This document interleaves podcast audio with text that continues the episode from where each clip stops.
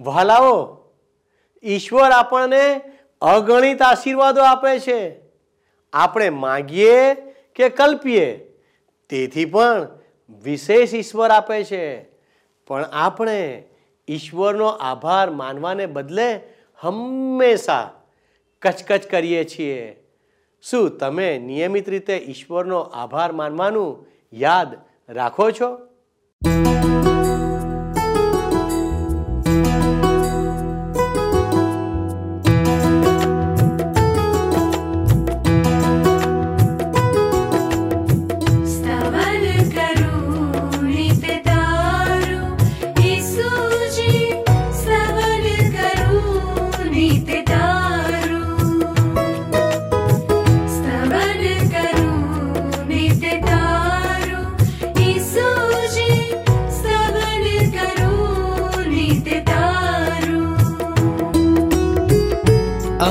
सवा साधु सु आज सवा साधु सुनि महिमा करु प्रभु महिमा करु प्रभु तार।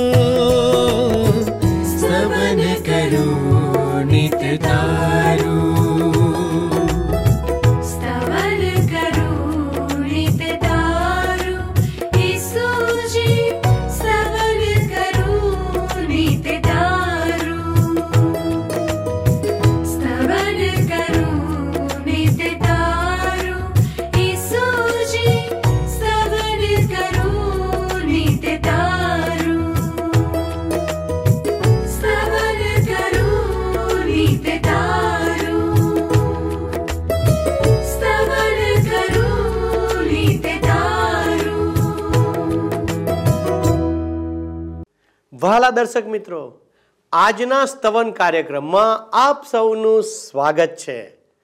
આજે આપણે ગણનાના પુસ્તકના અંત ભાગમાં આવી ગયા છીએ. તેથી આપણે ચોત્રીસ, પાંત્રીસ અને છત્રીસમાં અધ્યાયનો અભ્યાસ કરીશું.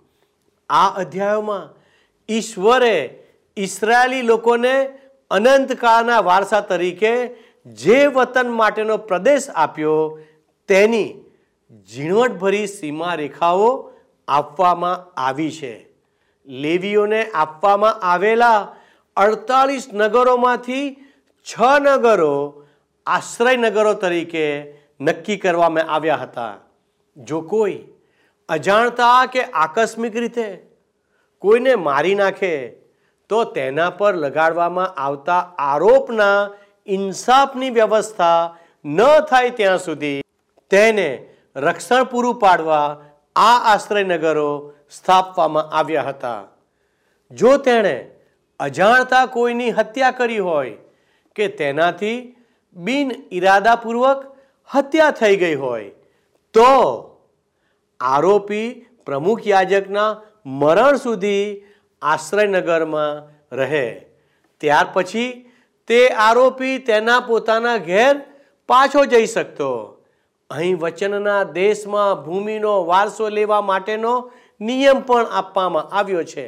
ગણનાના પુસ્તકમાંથી ઈશ્વરના લોકની નિષ્ફળતા, ઈશ્વર વિરુદ્ધનો બળવો, કચકચ, ફરિયાદો અને આંસુઓ વગેરે દ્વારા આપણે ખૂબ કિંમતી પદાર્થ પાઠો શીખી શક્યા છીએ. આ સાથે ગણનાનું પુસ્તક અને મૂસાની જાહેર સેવા પણ સમાપ્ત થાય છે. હવે આજના અભ્યાસમાં આગળ વધીએ. પ્રિય મિત્ર, જે આપણે ગણનાના પુસ્તકના ચોત્રીસમાં અધ્યાયની એકથી ઓગણત્રીસ કલમો જોઈશું, એ પછી પાંત્રીસમાં અધ્યાયની એકથી ચોત્રીસ કલમો જોઈશું, અને છેલ્લે જે છેલ્લો અધ્યાય છે, છત્રીસમો અધ્યાય, એની એકથી તેર કલમો જોવાના છે. હવે તમે જોશો મિત્ર, તો ગણનાનો ચોત્રીસમો અધ્યાય એ અગત્યનો અધ્યાય છે, કારણ કે એમાં ઈશ્વરે ઇઝરાયેલી લોકોને જે વતન માટેનો પ્રદેશ આપ્યો, તેની ઝીણવટભરી સીમારેખાઓ આપવામાં આવી છે. આ અધ્યાય એ પણ દર્શાવે છે કે ઈશ્વરે ઇઝરાયેલી પ્રજાને અનંતકાળના વારસા તરીકે આ પ્રદેશ આપ્યો છે. તમે ચોત્રીસમાં અધ્યાયની પ્રથમ બે કલમો જોશો મારી સાથે સાથે. અને યહોવાએ મૂસાને કહ્યું કે ઇસરાયેલ પુત્રોને આજ્ઞા કરીને કહે કે જ્યારે તમે કનાન દેશમાં પહોંચો એટલે જે કનાન દેશ તેની સીમાઓ પ્રમાણે તમને વારસત તરીકે મળવાનો છે. તમે જુઓ મિત્ર ગીત શાસ્ત્રનું પુસ્તક છે બાઇબલમાં જૂના કરારના વિભાગમાં. એના ઇઠ્ઠોતેરમાં અધ્યાયમાં તમે જોશો મારી સાથે સાથે ચોપન અને પંચાવનમી કલમ.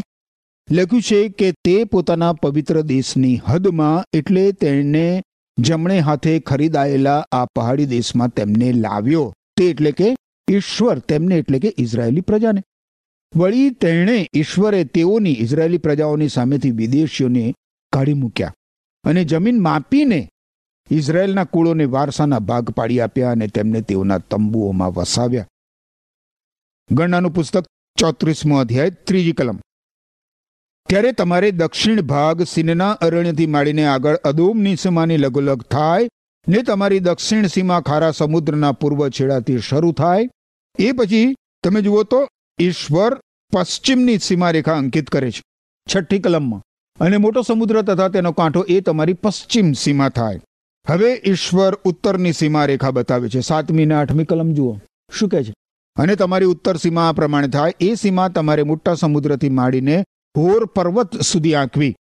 અને એ સીમા તમારે હોર પર્વતથી માંડીને હમાતના નાકા સુધી આંકવી અને તે સીમાનો છેડો સદાદ સુધી જાય. અને તે સીમા શફામથી નીચલી તરફ વળીને અરિબ્લાહ સુધી આર્યીનની પૂર્વ દિશાએ જાય અને તે સીમા ત્યાંથી નીચાણ તરફ કિન્ને રેથના સમુદ્ર સુધી પૂર્વ તરફ પહોંચે. આગળ બારમી કલમ. અને તે સીમા ત્યાંથી ઉતરીને યર્દન સુધી જાય ને તેનો છેડો ખારા સમુદ્ર આગળ આવે એ દેશ તેની ચારે તરફની સીમા પ્રમાણે તમારો થશે. હવે ઈશ્વર બહુ જ સ્પષ્ટ સૂચના આપે છે આ ઇઝરાયેલી પ્રજાને કે યાકૂબના દરેક કુળને પ્રદેશ વહેંચી આપવાની જવાબદારી કોણે અદા કરવાની છે? સોળથી અઢાર કલમો જુઓ. અને યહોવાએ મૂસાને કહ્યું કે જે માણસો તમને દેશનો વારસો વહેંચી આપશે, તેઓના નામ આ છે. એટલે એલ આઝાર યાજક તથા નૂનનો દીકરો યહોશવા અને દેશનો વારસો વહેંચી આપવા માટે તમારે પ્રત્યેક કુળમાંથી એક એક અધિપતિ ચૂંટી કાઢવો. જોયું? આ જવાબદારીની સોંપણી ઈશ્વર દરેક કુળના અધિપતિનું નામ દઈને કરે છે મિત્ર. ઓગણીસથી અઠ્યાવીસ કલમો જુઓ. અને તે માણસોના નામ નીચે મુજબ છે. યહુદાના કુળમાંથી યફુન્નેહનો દીકરો કાલેબ, શિમઓન પુત્રોના કુળમાંથી અમ્મીહુદનો દીકરો શમુએલ, બિન્યામિનના કુળમાંથી કિસ્લોનનો દીકરો અલીદાદ અને દાનના પુત્રોના કુળનો અધિપતિ યોગલીનો દીકરો બુક્કી. યુસફના પુત્રોના, મનાશેના પુત્રોના કુળનો અધિપતિ એફોદનો દીકરો હાનિયેલ અને એફ્રાઇમ પુત્રોના કુળનો અધિપતિ શિફ્ટાનનો દીકરો કમુએલ અને ઝબુલુન પુત્રોના કુળનો અધિપતિ પારનાખનો દીકરો અલી સાફાન અને યિસ્સાખારના પુત્રના કુળનો અધિપતિ અઝરનો દીકરો પાલ્ટીએલ અને આશેર પુત્રના કુળનો અધિપતિ શલોમીનો દીકરો આહીદુ અને નાફતાલીઓના કુળનો અધિપતિ આમ્મીહુદનો દીકરો પાદાહ એલ. આ બધા નામો ઇઝરાયેલી લોકો માટે બહુ જ મહત્વના હતા. અને આ જે સૂચિ આપવામાં આવી છે બહુ જ મહત્વની સૂચિ હતી. હવે આ અધ્યાયમાં અંતમાં કહેવામાં આવ્યું છે ઓગણત્રીસમી કલમમાં કે જેઓને યહોવાએ ઇઝરાયલ પુત્રોને કનાન દેશમાં વારસો વહેંચી આપવાની આજ્ઞા આપી તે એ છે. ઠીક મિત્ર? તો હવે ગણનાનો પાંત્રીસમો અધ્યાય આપણે જોઈએ. આપણે અગાઉ ગણનાના અભ્યાસમાં જોઈ ગયા છીએ કે ઇઝરાયેલી લોકોમાંથી બધા પ્રથમ જનિતોને પોતાના સેવા કાર્ય માટે લેવાને બદલે ઈશ્વરે લેવીઓને પોતાની સેવા માટે અલગ કર્યા હતા. લેવીઓ ઈશ્વરના હતા. તેઓને વતનના દેશમાં અન્ય કુળોની જેમ અમુક પ્રદેશ ફાળી આપવામાં આવ્યો નહોતો, પરંતુ રહેવા માટે એ લોકોને નગરો આપવામાં આવ્યા હતા. પાંત્રીસમાં અધ્યાયની પહેલી ત્રણ કલમો. અને યહોવાએ મોઆબના મેદાનમાં યર્દનને કાંઠે યરેખો આગળ મૂસાને કહ્યું કે ઇસરાયેલ પુત્રોને આજ્ઞા કર કે તેઓ પોતાના વતનના વારસામાંથી લેવીઓને રહેવા સારું નગરો આપે અને તે નગરોના ઉપયોગને માટે તેઓની આસપાસના પાદરો પણ તમારે લેવીઓને આપવા અને નગરો તો તેઓને રહેવા માટે મળે. પણ તેઓના પાદરો તો તેમના ઢોરને વાસ્તે તથા તેઓની સંપત્તિને વાસ્તે તથા તેઓના સગળા જાનવરોને વાસ્તે થાય. નગરના પાદરો પશુઓને ચરવાની જગ્યાઓ હતી, જે લેવીઓ માટે આરક્ષિત રાખવાની હતી. ચોથી કલમ. અને તે નગરોના જે પાદરો તમે લેબીઓને આપો, તેઓ નગરના કોટથી માડી બહાર ચોગ્રદમ હજાર હજાર હાથ હોય.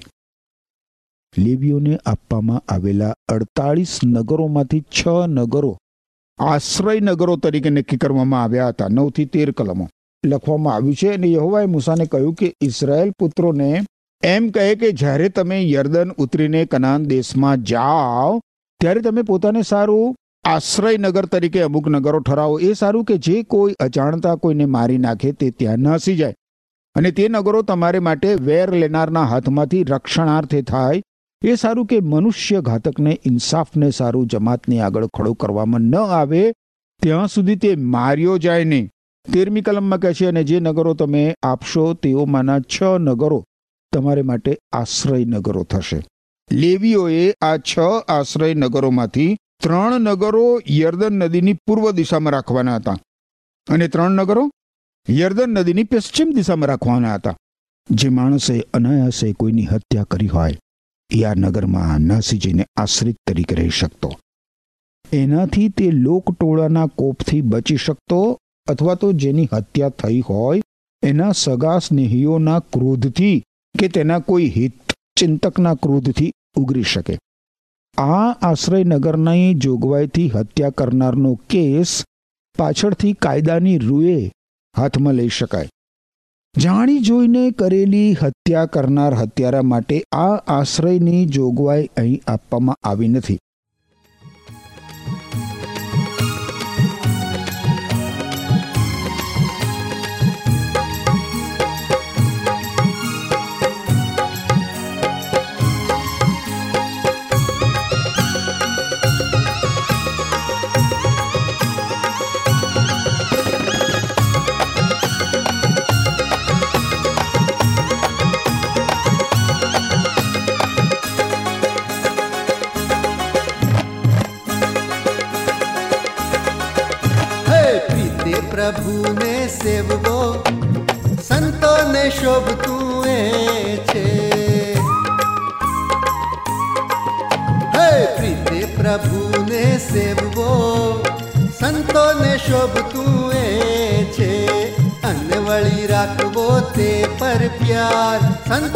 શોભતું એ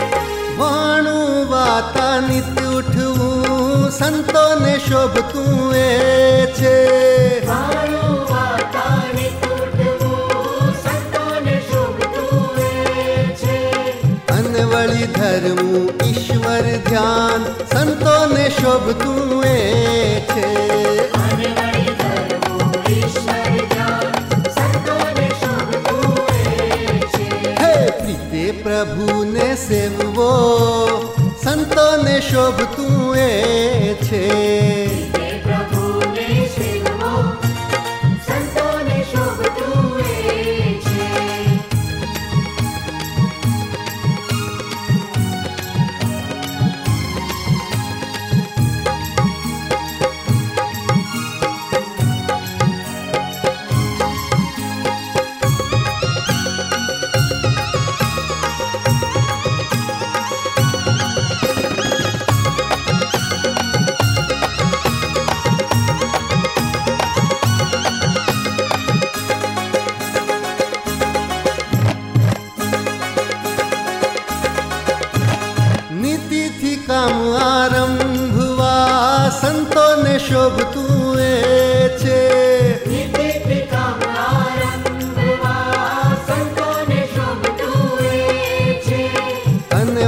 કરવું ઈશ્વર માન. સંતોને શોભતું એ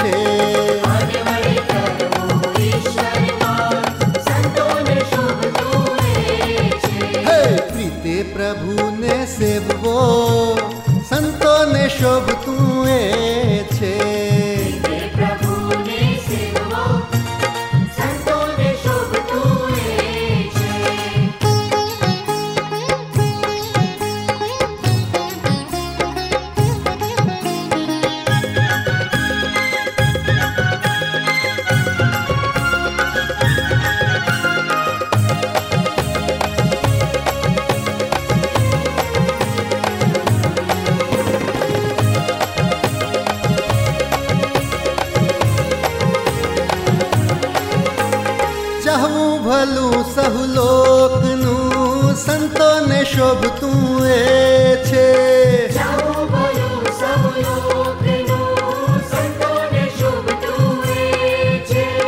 અને વળી સુખ દુઃખે લેવો ભાગ સંતોને શોભતું એ છે.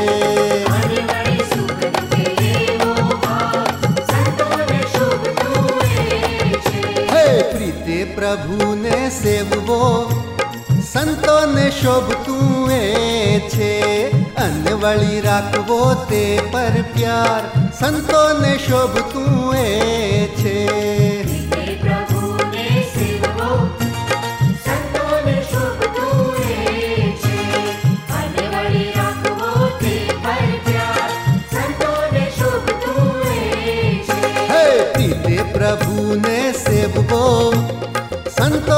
શોભતું એ છે અને વળી રાખવો તે પર પ્યાર સંતોને શોભતું એ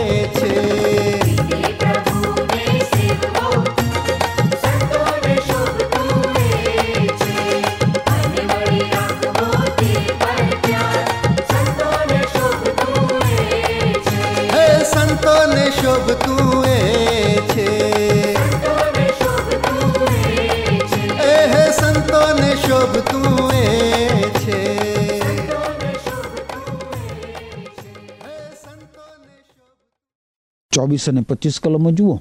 ગણનાનું પુસ્તક પાંત્રીસમો અધ્યાય. ચોવીસ, પચીસ કલમોમાં શું કહે છે જુઓ? તો મારનાર તથા લોહીનું વેર લેનારની વચ્ચે જમાત આ કાનૂનો પ્રમાણે ન્યાય કરે અને જમાત મનુષ્ય ઘાતકને લોહીનું વેર લેનારના હાથમાંથી છોડાવે ને જમાત જે આશ્રયનગરમાં તે નાસી ગયો હોય તેમાં તેને પાછો પહોંચાડે અને પવિત્ર તેલથી અભિષિક્ત થયેલા પ્રમુખ યાજકના મરણ સુધી તે ત્યાં જ રહે. જોયું ને? જાણી જોઈને કરેલી હત્યા કરનારા હત્યારા માટે આ આશ્રયનગરમાં કોઈ જોગવાઈ નથી કરવામાં આવી.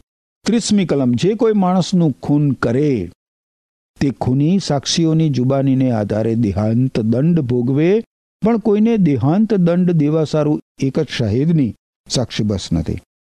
હવે ઈશ્વર આ આજ્ઞાઓ માટેનું કારણ આપે છે. જુઓ તેત્રીસ અને ચોત્રીસ કલમ. કેવું કારણ આપે છે? શું કહે છે અહીંયા?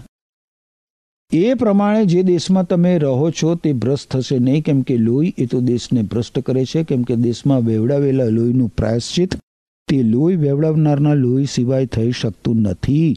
જે દેશમાં તમે વસો છો ને જેની મધ્યે હું રહું છું, તેને તમે ન વટાળો. કેમ કે હું યહોવા ઇસરાયેલ પુત્રોની મધ્યે રહું છું. ઠીક મિત્ર? તો આપણે હવે ગણનાના પુસ્તકનો છેલ્લો અધ્યાય, એટલે કે છત્રીસમો અધ્યાય જોઈએ. ગણનાના પુસ્તકના છત્રીસમાં અધ્યાયમાં વચનના દેશમાં ભૂમિનો વારસો લેવા માટેનો નિયમ આપવામાં આવ્યો છે.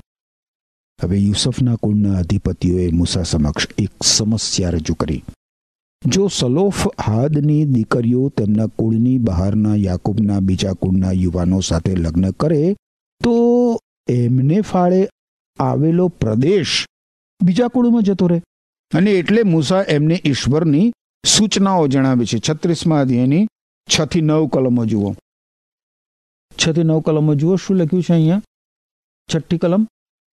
સલોફ હાદની દીકરીઓ વિશે યહોવા એવી આજ્ઞા કરે છે કે તેઓ ગમે તેની સાથે પરણે, પણ ફક્ત તેઓના બાપના કુળના કુટુંબમાં જ તેઓ પરણે.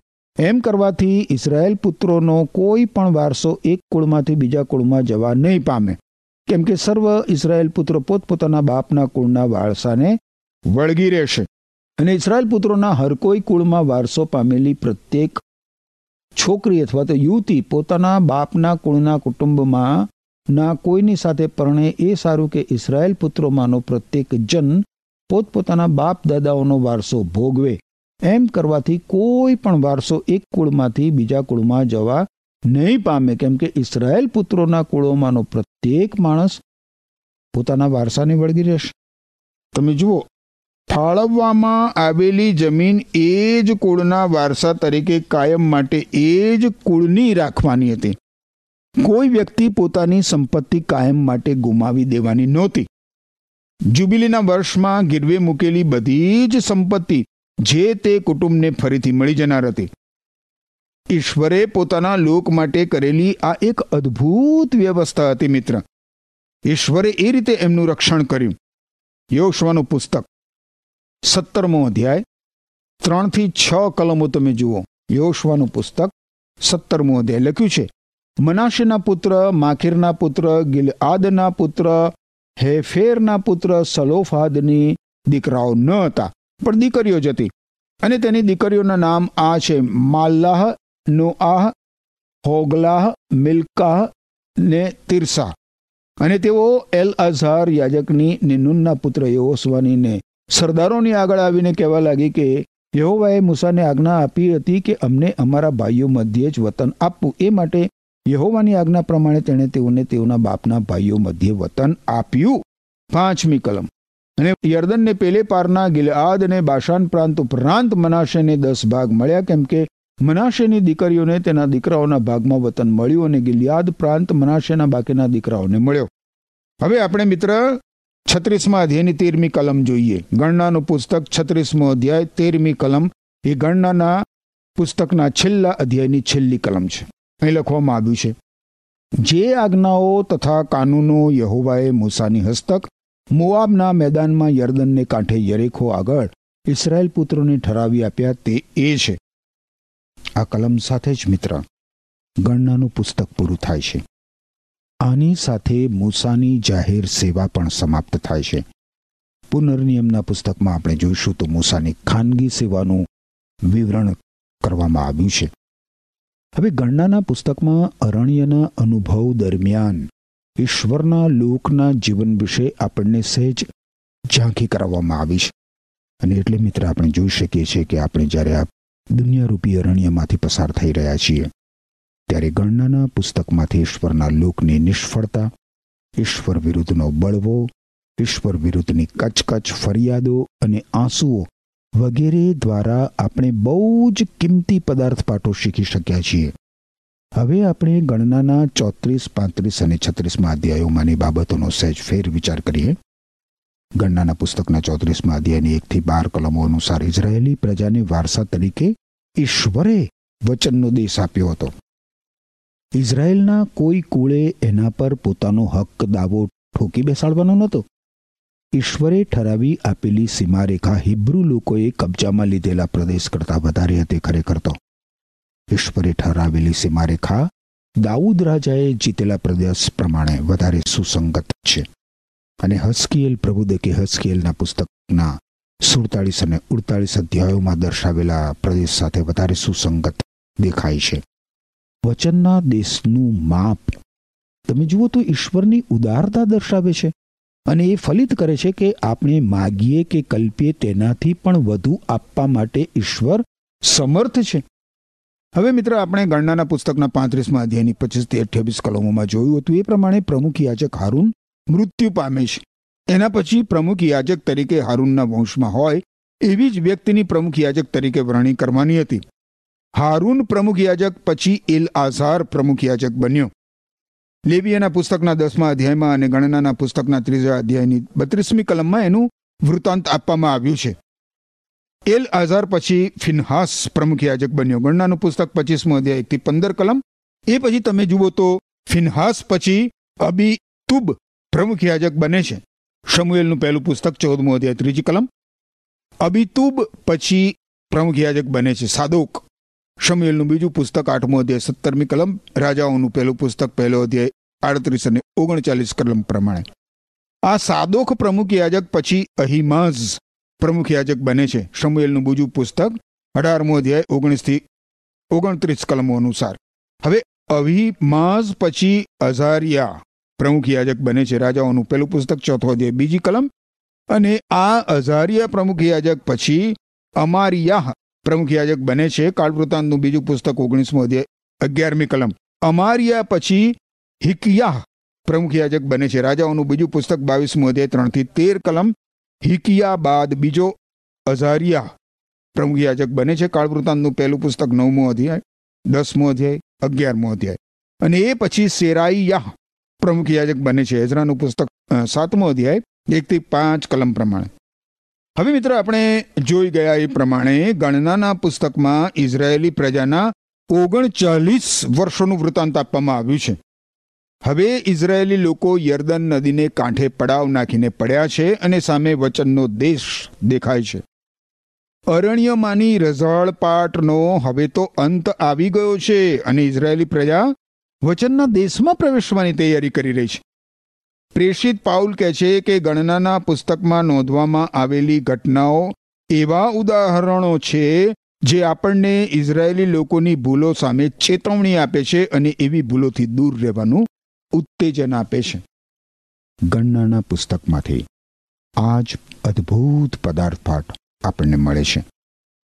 ફરી મળીએ ત્યાં સુધી ઈશ્વર તમને સંભાળી રાખો. આમીન. પ્રિય મિત્રો, આજે આપણે ગણનાના પુસ્તકના અંતિમ કાર્યક્રમમાં છીએ. આપણે જોયું કે ઇઝરાયેલી પ્રજાને વારસા તરીકે ઈશ્વરે વચનનો દેશ આપ્યો. વચનના દેશનું માપ ઈશ્વરની ઉદારતા દર્શાવે છે અને ફલિત કરે છે કે આપણે માગીએ કે કલ્પીએ, તેથી વધુ આપવાને ઈશ્વર સમર્થ છે. ગણનાના પુસ્તકમાં ઇઝરાયેલી પ્રજાના ઓગણચાળીસ વર્ષોનું વૃત્તાંત આપવામાં આવ્યું છે.